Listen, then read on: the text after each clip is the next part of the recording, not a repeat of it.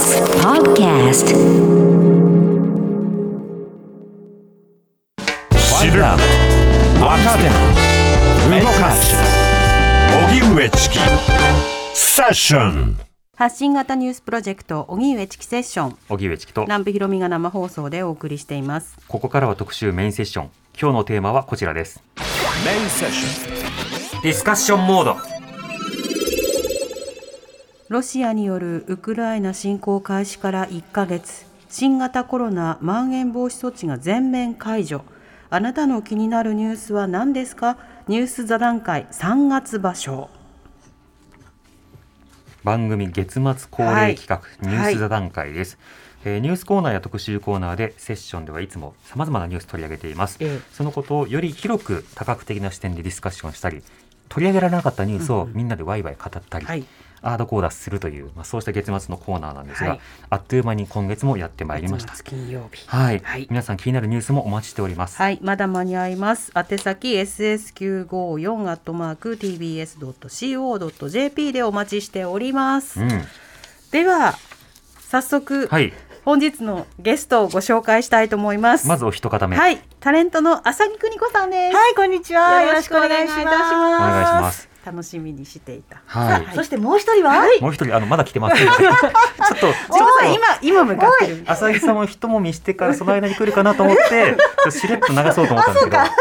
ジマさん今駐車場に到着をして、えーこのスタジオに向かっているところなので。はい。階段上がってるおところゆっくりという感じですさて浅木さんあのねこの1か月は、まあ地震もあり、そしてコロナ対策の例えばまん延防止等重点措置東京で解除もあり、はい。でもなんといってもロシアのウクライナ侵攻ということがありという激動の1か月でしたけど浅木さんはどんなニュース気になってましたか？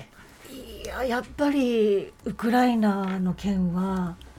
まあ、もちろんね今までそのそれこそ私が生まれてからこの方だって、うん。あの世界のどこかでね戦争やはい。内乱、ね、そういうことがなかった時なんて一度だってないわけで、うん。そういう意味ではじゃあなんでウクライナだけ騒ぐのって言えばそうなるんだけど、はい。でもやっぱりなんか人間、まあ、少なくとも先進国、まあ、文明社会があの一生懸命積み上げてきたそれは国際社会国際政治なんてものはもうほらなんていうの欺瞞の塊なんだけど、うん。それでも細々とガラス細工のように積み上げてきた秩序をこうもね常任理事国が、うん。国連の常任理事国ともあろうものがこんなにあからさまにはい。踏みにじる。えこれ一体どこまで歴史の軸をね巻き戻す気なのっていうそういうやっぱショックはありましたね。うん。うん、またそれが世界秩序を変えただけではなくて、うん。ある種その表面にあった建前的なうん。もので作られていたものというのを次から次へと剥がしていく、それは浅木さんが今指摘されたように他でも戦争があったのに今回に限ってより大きくリアクションするという、まあ、ヨーロッパ的な価値観が国際社会を牛耳っているんだうん。というところも明らかにしたし、うんうんあとは各国の関心の持ち方とか報道機関のまあ特徴とか本当にさまざまなものをこう暴くような出来事ですよね。うん。なんかあと私の周りのでどちらかというとまあ割とその社会の問題政治問題みたいなものを割とクールというか斜めに見ていた、まあ、じょ若干ちょっとしらけた目で見ていたような若い世代の人たちが、はい。結構今回のこのウクライナの問題について非常にやっぱりショックを受けてというかビビッドに反応してるのをよく見て、うん。すごくあの身近なところでも立ち上がって募金活動をするだとか、ええ。何かあの自分たちにできることはないかっていうような人たちそういう若い人たちの姿を結構多く目にしてるのもう、ん。うんやっぱりそれだけおあの衝撃がねやっぱり若い人たちにも響いたんだなっていう感じもうん。ちょっと受けていますね。社会的なアクションへの距離というものも問われるかなと思いました、うん。特にそのロシアによるウクライナ侵攻があったそのすぐ週末にうん。土曜日曜と渋谷駅など主要駅でさまざまなデモや抗議集会があの突発的に行われたりしましたよね。でそうして集まる場所というのは日本ではそもそもストリートカルチャーそもうんうん。そも少なくて広場がないからね。そう広場がないという問題ずっと言われていたわけですが、うん。それでも集おうあるいは連帯しようという動きは、まあ、今回日本の中で少しずつ見られたところもありましたね。うん。でその一方で例えばこういうことがあった時にやっぱり、まあ、もちろん今でも危惧はあるんだけどいわゆるその好好戦的、えいあの勇ましいね。言言動ね、うん。そういうものが世の中を支配してしまう？ええ。っていう危惧もあったんだけど、まあ、もちろんそういう人たちって、まあ、厳厳然としているんだけど、うん。私が思った以上にはそういうふうにはなってないなって気もして、うん。もうちょっとみんな落ち着いてやっぱりその平平和主義っていうこの国の秩序みたいなものを、あのまだ見失ってないなっていう楽観的かもしれないけど、うん。そういう気もするな。なんかそういう好戦的なこと言うと必ずもういやちょっと待てっていうあのカウンターもあって。もうすぐ救助をなくそううん、とか、そうそうそう。割とまともにこう議論っていうのも成り立ってる気もはい。するんだけどどうだろう？そうですね。あ わかんないけど。もうちょっと息整えていて大丈夫ですか？ごめんなさい。時間もはあはあ言ってるね。4時半集合だと思って4時半からだったのね。大変失礼しました。4時半集合だって今35分だからね。集合にしても遅いですけどねなんか担当から電話かかってきて何何か事前に打ち合わせしたいのって言ったらもう始まってますって言われて。どうもすいませんでした。はい、はい。お疲れ様です、はい、こんにちは。朝木さん久しぶり。お久しぶり。はい。ナミさんも久しぶりです。はい。ねどうぞどうぞ続けてください。ごめんなさい。はい。話をこの1ヶ故障しちゃって月い。ろいろあった中で、うんやはりはい。そのロシアのウクライナ侵略が特に大きい、でもはい。他にも地震とかコロナとか、まあ、いろいろあったという話をしていたところですけど、まずあの神保さん、カルピス飲んでください。あの 今いやもはいうい。いよ。カルピスは気にしないでください。バラしちゃダメなんだよ。カルピスは。さ飲ん。でること。失礼いたしました。ではリスナーの皆さんがね気になっているニュースいただいているのはそちらから紹介しましょう。そうですね、えーまずはラジオネームスイミーさんからのメールです。ありがとうございます。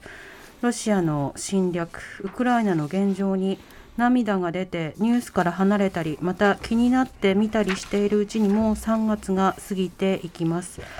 私が今月気になったのは先日のゼレンスキー大統領の演説とその後の国会議員の反応です。帰国の人々が命も顧みず祖国のために戦っている姿に感動したと演説後に国会議員が言った時のあの高ぶったトーンはこれは愛国心ゆえの戦争なのだということに意味を狭められたように感じてがっかりしました。ゼレンスキー大統領は本当の自由本当の平和を大切にする価値観は日本も同じですねと言って訴えかけていたと思います。そして復興とも言っていて私はこの演説をずっと忘れないでいようと思います、うん、演説後に国会議員が言っていたというのは山東明子委員長のことですね。はい。はい続いてラジオネームスコットさんからもいただきました。ありがとうございます。はい、ありがとうございます。え気になるニュースはロシアによるウクライナ侵攻の状況です。周辺国でも進んでいるウクライナの避難民の受け入れなどの議論を日本でももっと活発に進めると同時に改めてその他の国の方についても考えるきっかけになればと思感じましたといただきました。はい、えーラジオネームアリオさんからのメールです。ありがとうございますロシアとウクライナの状況が刻々と変化する中アメリカ中国その他の国々とどう向き合っていくのか。日本としての立場をはっきりとさせつつしっかりとした外交力というのを見せてほしいと思いますがなかなか今の日本には期待できないんだろうな。点点点うん。神保さんあのお話ずっと聞きたかったんですよ、この1か月間、はいはい。あの神保さんはこのウクライナに対するロシアの侵略あの出発してもう1か月ですけれども、うん。この1か月はどういうふうに見てましたか、だからもう侵略についてはね、はい。そのまあ、武力による侵略についてはもう論を持たないというかですね、もう明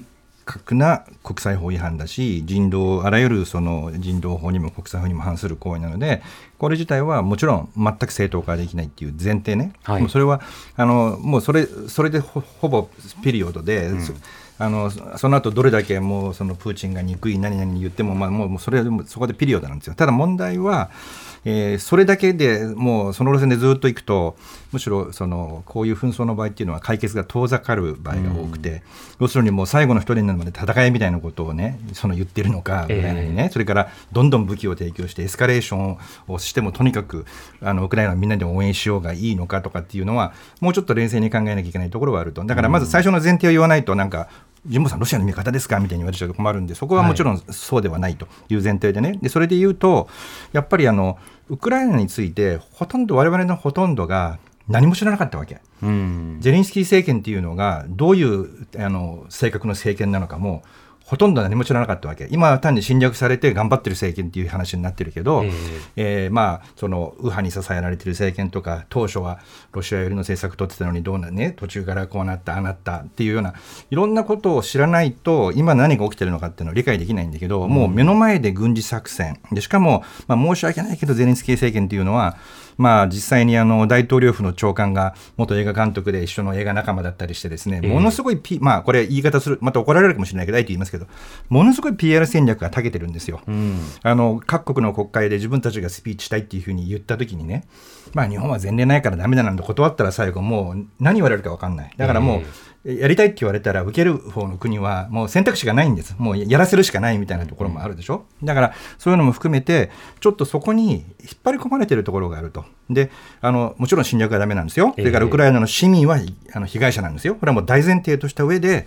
あの解決策を模索するために何を考えなきゃいけないのかっていうことを考えなきゃいけないときにちょっとどんどんエスカレーションの方に引っ張り込まれてるっていうところは、あの特にメディアも含めて気をつけなきゃいけない、それからさっきのあのリスナーの方の指摘はものすごい鋭くてね、あの皆さん、ゼレンスキーさんの国会スピーチは、まあ、なんかちょっとこう肝のところは報道されるんだけど、え山東さんもそれからその前の,、まあ、両あの両院の議長が言ったんですけどもね、はい。あれは実は非常に問題発言で、あのね、ある人が国のために命と命を落とすことは尊いでって、一人が考えるのは、それはそれぞれの皆さん考えは持っていいです。それは一市民がですよ。あれ、三権の長なんですよ。つまり、国のために命を落とすことを奨励する、その国側の人なんですよ、あの人は。うんうんで、それはちょっと注意してみなきゃいけないところなのに、僕はそこの報道が少なすぎると思う。つまり、ゼレンスキーのスピーチ生中継あそこ切ってましたからね。そう、ゼレンスキーのスピーチはすごく抜かれるのに、あの前後はもうちょっとがっかりというかですね、あの、えーまあ多分大して問題意識もなく言っちゃったような感じなんですけど、まあ山東さんっていうのは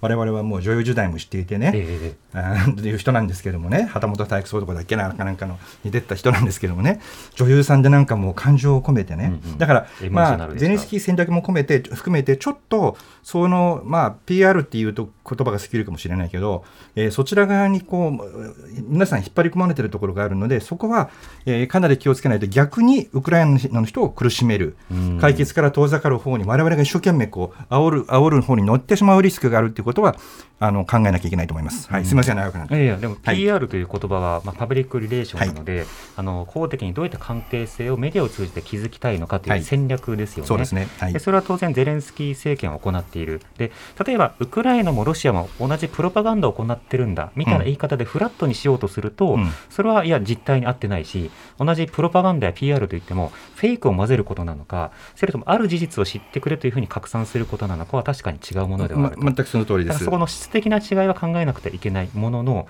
当然そのウクライナの考えるその道筋うんつまりある種の世界の世論を巻き込んでいきたいというものと、うんうん日本がじゃああの家としてどういうふうな選択をするのかということ、うん我々国民がどう承認するのかはい。ということについては、これは別のプレイヤーなので、うん。自分たちにできることとできないこと、うん。承服できることと賛同できること、うん。これを分けることは必要になりますよね。大事です。だから自分たちが本当にあのサポートしたいと思っている人をむしろ苦しめるような選択を知らずにしてしまう可能性もあるということはそこを分けないとそういうことが起きかねないということは一応注意が注意しておかなきゃいけないことだなと思います。うん。はい。まず神保さんのおっしゃる危惧が、私もすごくおっしゃってることは理解できるんだけど、あのまあ、この間のその感動した発言もね、はい。あのそうなんだけど。うん。うん。私はやっぱりあの時に言ってほしかったのはだって今まさにこうやってる今この瞬間で人が死んでる、うん。はい。ね、あるいはふるさとを追われてる、うん。人生かけて積み上げたものを失ってるわけですよ。で我々は第三者ですよ。うん。でそうすると我々が言うべきこと我々の代表として議長が言うべきことはもう本当胸が痛むと。だけれどもその苦しさその胸の痛みはもう計り知れない我々にはもうわからないぐらいのことなんだ。でもできるだけ一緒に悲しむ胸を痛めるあの国民でありたいっていうことを言うべきで、人のあの人の何悲劇をね、はい。見て感動してどうするっていう、ええ。人が死んでんだよっていうねやっぱりそれこそオリンピックとかでさ活躍したのを見て感動したり勇気をもらうのはいいけど人の不幸から感動もらったらあかんやろっていうのがまあああるのが一つ、うん。それとまあ今そのプロパガンダっていうのはそれは双方しますよ。ええ。双方するんだ。だってもう必死だから。ただやっぱりそのなんつうんだろう私はそもそも論今戦場になってるのはウクライナだってこと、うん。うん、ロシア対ウクライナの戦争だけど、戦場はウクライナだっていうことを考えた時にやっぱりそのウクライナ対ロシアどっちもどっちだよね的なあのことは違うと思う、やっぱり戦場はどこ？戦場はウクライナなんだっていうことは、でそこの戦場にいる人たちがそれこそもうプロパガンダだろうが何だろうがやりますよ。だってその一つの大きな武器だから、はい。でましてや小国なわけだから、うん。そうすると問題はだからウクライナのプロパガンダがどうとかってことじゃなくて聞いてる我々の問題なんですよ実は。日本人が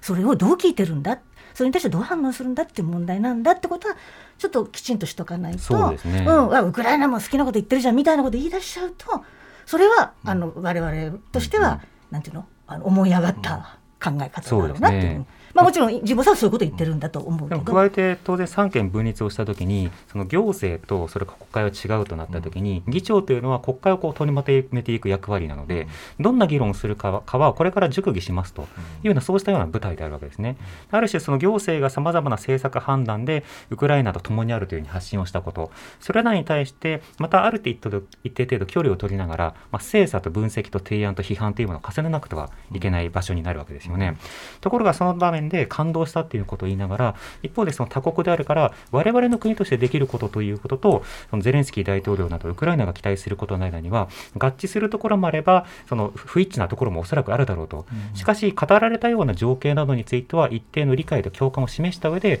我々我々としての応答を模索したいと思うっていう一定の理解とそれからまあ提言というものが当然望ましいリアクションだったと思うんですが。まあ、そういう意味ではゼレンスキーさんの演説を聞く分にはあちらもよくこっちのことを知っていて言及してて日本にできっこないことをやれとか例えば武器を供与してくれとかね、ええ。自衛隊来てくれとかそんなことはさらさら言わずにそれこそその共感してくれそれからその復興まで見据えた上で、あの共にいてくれっていう、うん。だから日本にできることをやってくれっていう演説だったと思うんでね。まあ、そういう意味では例えばその避難民受け入れって言うけどなんか避難民って何っていうか難民じゃダメなのうん。みたいな。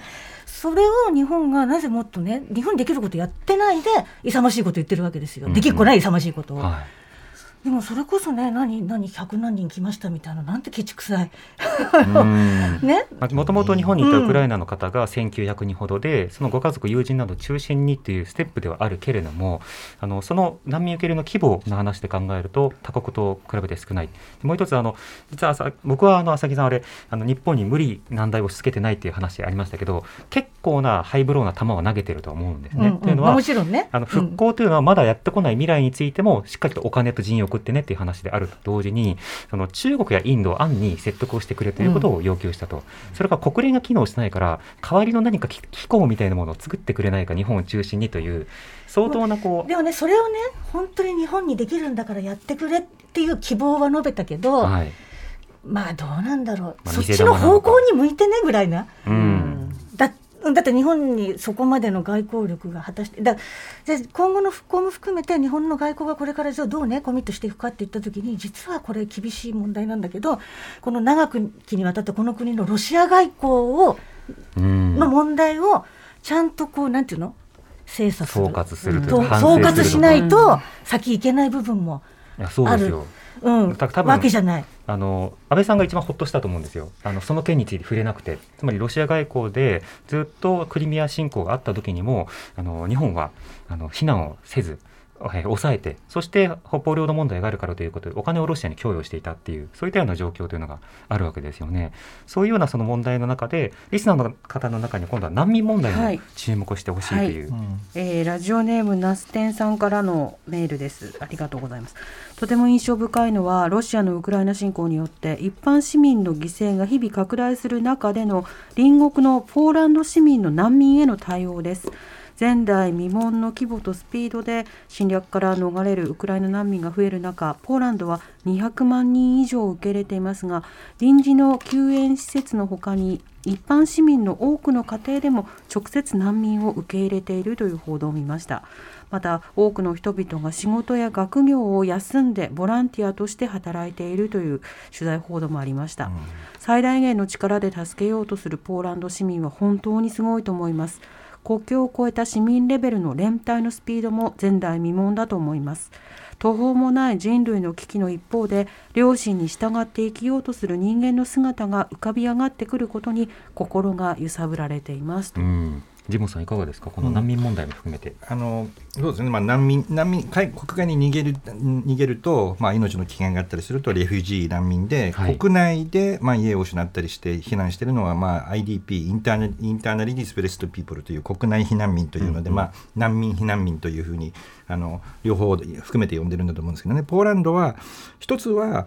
あの明日は我が身、えー場合によっては自分であってもおかしくないという思いがね、まあ、ロシアと接しているということもあって、まあはい。ただ NATO の一員ですからあの、えーウクライナとそこが一番大きな違いになるわけですけども、まあ、あの明日は我が身という意味とあるいはあの文化的にも言語的にも非常に、まあ、その近いということで親近感があるということもある、それからあの、まあえー NATO の、まあ、一員として役割を果たしていこうというような、まあ、思いもあるのとあと実は、まあ、これはこれ言っちゃうとなんかちょっとしらけちゃうかもしれないけどポーランドは実はあのものすごく多くの人が出稼ぎに出て今労働力がすごい不足してるんですね。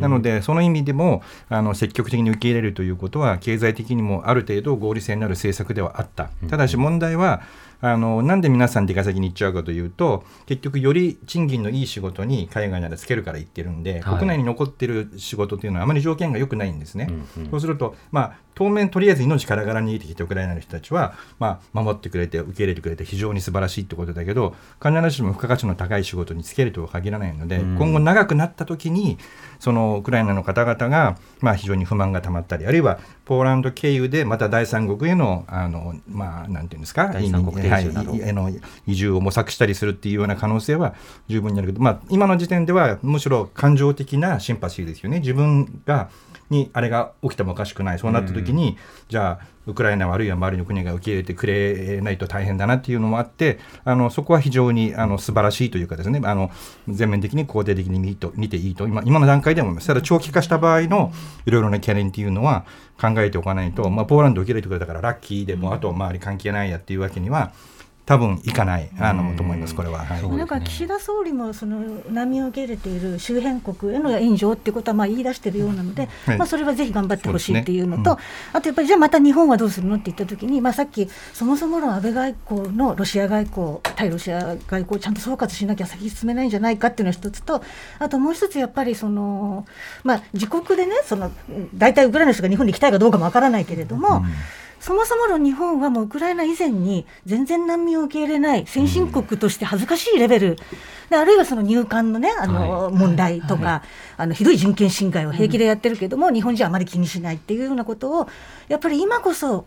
いやりなんていうの？反省というか、うんうん。きちんと総括して、あのこれじゃダメなんだっていうことがないとその土台がないと、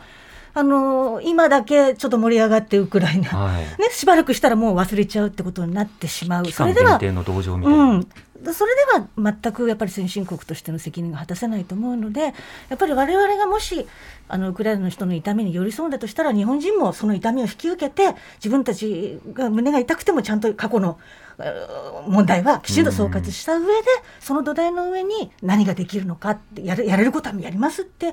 言って初めて外交力じゃないけど、うんうん。あ日本がそういうんだったら耳を傾けようってなるはずなので、やっぱそこなしで、なんだろう、かわいそうにっていうだけの、お気持ちだけだと、まあ、長続きはしないだろうなというふうに思いますね。今、そういう議論にまだなっていないと思います。うんうん。うん。あの今でも毎週日曜日になると私の住んでいる地元の駅の前ではですねあのミャンマーの若者たちが募金を集めていて、うん。そこではそのクーデターによって私たちの国は本当に大変なことになっていると。であれからもう1年以上経ったけれども事態は悪化し続けているのだということであの活動を一生懸命訴えている。であのそこの前を通るためにも財布の中にある小銭は全部入れようっていうことをルール決めているので自分の中で、入れるために本当にこう深々と頭を下げた上で、ありがとうございますっていうふうにおっしゃられてでそのそばにはその啓発のパンフレットなどがこう配られたりしてるんですね。で見ている限りその寄付をしている方結構たくさんいらっしゃるのでそうしたようなことをきっかけに知るっていうことで何かしたいと思われる方は確かに刺激されればいるわけですと。ただ個々人のあの支援というのは限度があるので、じゃあ難民をより広く受け入れましょうとかそこに教育あるいは住宅あるいは雇用まあさまざまな面で支援をしていこうという体制がじゃあ日本にあるかというと、うん。なかなかない、それが今回政策としてないよね。ないです。うん、日本人は優しい人たちがいっぱいいて寄付したり、心を寄せたりっていう個人個人ってはいっぱいそういうのはあるけど、うん。なぜかそれが政策として上がってこないよね。そうなんですよね、うん。今回もウクライナの人々が定着したらどうするんだみたいなそういったようなことを記事として書いた新聞もあるぐらいの警戒度なので、ただ一方で神保さんがおっしゃったように、うん。これから長期的な影響というと、2つのある種、まあ、玉突きと言ったらいいのかな。いろんなあのドミノ的に議論が変化するところがあるんです。一つはあの雇用経済に与える影響、つまり多くの難民が移動するとその地域などではあの物価やそれから、えー、と土地の価格、まあ、要は賃貸料などが上がったりすると地元でさまざまな不満が生じがちだというのは、シリアの隣国などでも見られた。そうですね。そして例えばポーランドってもともとここの間右派政権があ右派政党が少し台頭してきているよねっていうことが言われていたような状況の中でそうした反発を軸として右派的な言説やタカ派的な言説を持った政党があの避難民を多く受け入れた国の中でもしかしたら育ちうるかもしれないとなると、NATO やヨーロッパなどの感情的変化パワーバランスの変化というのも起きるかもしれない。そう考えるとある種今はなんとなく一枚岩感が出ているけれどもそれに異を唱えるっていうような格好で出てきた時の、ある種のヨーロッパ国内というかヨーロッパ圏内の混乱というのも神保さん起こり得るとは思うんですがここはどうでしょうか？その通りですね。そのあの、えー難民っていうのはそういう意味では法的には一番弱者なので、うん。あのその国がまあなんていうんですかね、まあほまあ本当は親切心ではないんですよ。本当は難民受け入れ条約にあの批准していれば、はいあの受け入れ義務があるんですよ。うん別にあの、えーかわいそうだからじゃあ受け入れてあげるよなんていう慈悲にすがってるんじゃなくて、日本がその義務を果たしてないだけで、うん日本の法務省に言わせると難民の定義をすごく競技に狭く定義することで一応義務を果たしてるって立場なんですね。日本はね。命の危険があるという証明書を出しなさいはいはい、だからまあちょっと無理難題を言って結局ほとんど受け入れない、ただ、まあ、一つはその難民に関してはこのウクライナの話は日本はかなりご都合主義的であの、まあ、アジアの、えーいろんな難民っていうのも、まあ、ことごとくまあ文句を閉ざしてきたしそれから、まあ、世界に目を向ければ例えば今エチオピアの内戦でもう大量のですね難民があの出現しててもそんなのはもう報道で1ミリも聞いたこともない、ん。あのもうこんなあのウクライナの日じゃないくらい今大変な状況が起きていてあの多くが虐殺されたりあの餓死したりするような状況にああったりするけどそこは全然知らない。でもウクライナは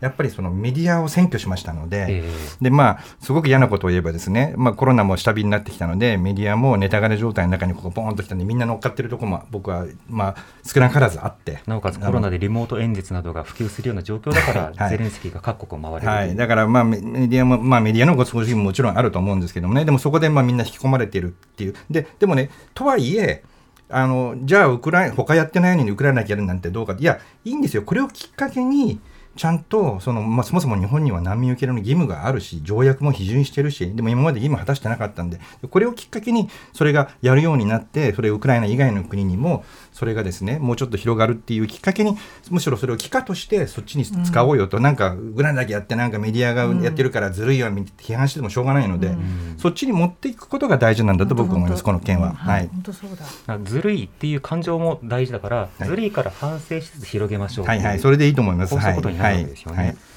日本は、まあ、今回受け入れを、まあ、しますというふうに宣言をした。そうすると今度は一貫性が問われる、うん。言いましたよね。でもやってないじゃないですか、うん。っていうことと、うん。言ったけど線引きしてるじゃないですか。そこから先はどうなんですか。っていうようなことも、まあ、問われることになるわけですね。あとは先ほど浅木さんがね日本の議論の濃厚性としてはみんながこう好戦的というか容赦日本もそのイラクの時じゃないけれどもどんどんどんどん参戦しようじゃないかとか憲法変えようじゃないかとか軍拡しようじゃないかっていうムードは今抑えられているんじゃないかって指摘されましたが、ジモさんこちらはどうですか？あのまあ、そこに便乗してあのいろいろなことを自分のもともと持ってるアジェンダをね、まあ、これだけ多くの人が関心を持ってればそれを利用できあの、えーしようとする人っていうのが出るのは分かるけどまずは今はあの和木さんもおっしゃったかもしれないですけど非常にこう感情的になっていたり、まあ、ある意味でちょっとそのプロパガンプロパガンダ合戦みたいなのの影響を受けた中であのまずそういう、うんまあ、100年のその国家の体系に関わるようなことをあの軽々にその進めたり決めたりするべきではないと思うんです。だからあのそれこそご都合主義みたいなですね、ええあの場当たりで決めることではなくてきちんとそれは。ただあの逆に言うとこれがきっかけになって、まあ、そこが例えばタブーになってたんだとすればですよ、うん。それをあの議論すること自体はあの僕は悪いことではないと思って中にはね議論さえもすべきじゃないっていう立場をね、うん。それはあの市民社会を信用してないんで議論したら多分簡単にあのもう中央突破されちゃうだろうみたいに思ってる。でもそれはあの逆に言うと為政者が市民社会を信用しないってことは自分たちを選んでる人を信用してないってことだからもうあのはなそもそも話が始まらないですそんなことではね。だからそこは、あのきっかけとしてその議論をしようっていうのは僕は全然あっていいと思うんだけど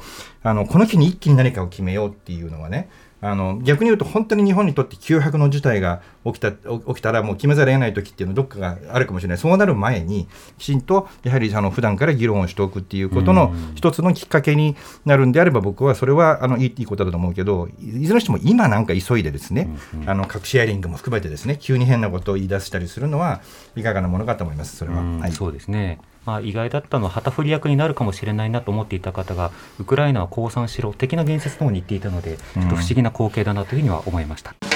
Let's change the world together. TBS Radio 905-954発信型ニュースプロジェクト。荻上チキ。セッション荻上チキセッション。今日の特集メインセッションはニュース座談会。3月場所。あなたの気になったニュースは何ですか、スタジオにはジャーナリストの神保哲夫さんタレントの浅木邦子さんをお迎えしてお送りしております。引き続きよろしくお願いいたします。お願いします。では続いてリスナーの方からいただいているメールご紹介しす。ます、えー茨城県にお住まいのラジオネームサラさんからいただいたメールです。ありがとうございます皆さんこんにちは。こんにちは。えー私が気になったニュースは先週の東北や関東で起きた地震です、東日本大震災の節目と近いにもかかわらずやはり自分の備えが足りていなかったなぁと反省するばかりでした。今度こそ防災グッズなどきちんと備えておきたいなと思います、うん。それから町山さん他多数の方からこの論点いただきました、ありがとうございます。はい私が気になった今月のニュースは先日出された電力需給逼迫警報です。これまでも電力不足になるタイミングはありそうでしたが今回どうして普段から節電に気をつけていれば問題ないのでしょうか？気になりますねというふうにいただきました。はい浅木さんあの地震は無事でしたか？あおかげさまでうちはなんか割と地盤がいいのかあまり揺れなかったんですけど、はい。いつも毎年3月になるとその備蓄品とかのチェックをして、あの入れ替えたり、プラスしたりとかってやってる時期だったんで。あるものを食べたりとか、うん、そうそうそうそう。でもねもうあのあれですね。もう今日本は完全にもう地震期に入ったというか、うんあ変な話その何？あの高度経済成長期あのみんなで持ち家を35年ローンで買いましょうはいみたいな、あの時期はなんか不思議と自信がなかったんでえーそんなことしてたけどもうこれからはいつ地震によって、ある地震関連に起こるえーことによって天変地異によってあの命も含めて失う可能性のある時代にもう完全に来てて、それを土台に物事を考えなきゃいけないんじゃないのっていうのは思いますね。そうですね、うん。改めてあの関東大震災はもういつでも起きてもおかしくないし、うん。え南海トラフに関しては2030年代までにどこかで起きるだろうと、70%っていうかはい。ね、もうねなおかつ富士山の噴火専門家のも人はもう来るって言ってますもんね、うん。直下型、首都直下型もまああるって、それがいつなのか、あの地球の感覚と人間の感覚があまりに違うので、そうですね。そのすぐというのが、地球のすぐがいつなのか、うん。明日なのか100年後なのかわからないけど、まあ、あるってことですよね、うん。だからそういうので、それはそれこそ原発の問題にしても何にしても、全部それを基準にもう考えないと、ダメなんじゃないのっていう気が。この原発、あの電力需給逼迫警報に関しては、久々にその原発すぐ再稼働させろっていうような議論をするような方が、まあ、国会議員とかでもいらっしゃって、あれ、今は基本的に政府は再稼働を進めているし、でもそれは基準を満たしたものから順次ということなので、もし今すぐうんぬんということなのであれば、その基準をめぐる議論がなかったことになってしまうのかっていう、ちょっとあのヒヤリとするようなムードがありましたね。まあ、原発についてはいろんなご意見もあると思うけど少なくともね再稼働を言うんであれば今ある基準ぐらいはせめてねクリアしてから何か言ってよっていう気はあるね。もちろんそね。その今回のどさくさの中でね、まあ、ええ。何でもいいからやれみたいなことはやめようよっていうか、少なくとも今の基準をちゃんとクリアした上でクリアしたけど反対って意見だってあるわけだから、例えばそれこそね今回ウクライナの話でも原発がそこにあるっていうだけで、変な話攻撃目標になったらどうなるのっていうことも新たに出てきたりしてるわけで、そんな中でまともな避難計画もねないのに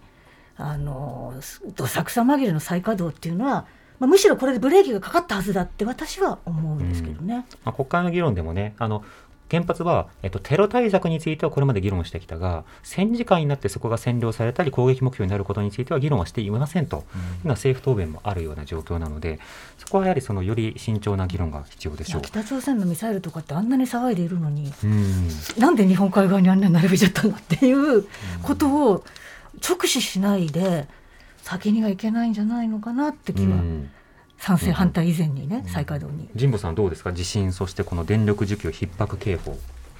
あのまあ、ウクライナを見見てるとあの両方の議論がね、まあ、それこそ自分のあの普段の言説を使えるものを使う側としたら両方あるわけですよ。結局ドイツが、まあ、その再エネ化を進めて原発脱原発決めた。えーで結局ロシアからの天然ガスにそれまでのつなぎの、まあ、再エネに全部変わるまでの間はロシアからのノードストリームに依存度が高いから、まあえー最初はちょっと腰が引けてたっていうようなことでやっぱエネルギーはちゃんと、ね、しなきゃみたいなことに使う人もいると。だから原発をやっぱ止めるってそう経験にするべきししちゃいけなかったんじゃないのかって使われると思ったらドイツが突然なんかもうストンと政策を転換してもう GDP の2%まで軍事費増やしてもロシア脅威論側に一気に立ったっていうことでじゃあそう言ってた人は今度それどう見るんだろうみたいなところもあるんだけどでもそれぞれ皆さんまあそれを、ね、使うそれから原発が占拠されたっていうのは僕これ何人かの専門家の方と話をしたんですけどおそらくあれはあのウクライナが何かあのまあ、えー核あるいはあのダーティーボムっていうんですけど、ええ。実際核兵器じゃないんだけど放射能をまき散らすような汚い爆弾っていうのをあの、まあえー開発している証拠を抑える。もしくはあそこを占拠することで、ほら、作ってたぞって、本当かどう嘘かは別にして言うことによって、自分たちの、まあ、その小規模な核攻撃なり、あるいはその大量破壊兵器の使用を正当化するために抑えたんじゃないかとか、いろんなあの専門家の見方があるみたいですけど、はい。やっぱ原発が、あの紛争時に一つの大きな、まあ、なんていうんですかね、困って言ったらあれなんですけど、あのいろんな使われ方をするっていうことも分かってしまったことは事実ですよね。だから、それを受けて、まあ、あの今回、まあ、プロとコンあの、いいこと悪いこと両方あると思うんだけども、それはあのなんか、ご都合主義的にあの原発やっぱりいるでしょうみたいなことの方に使われるだけみたいにならないためには、何が起きたのかをきちんと精査することは、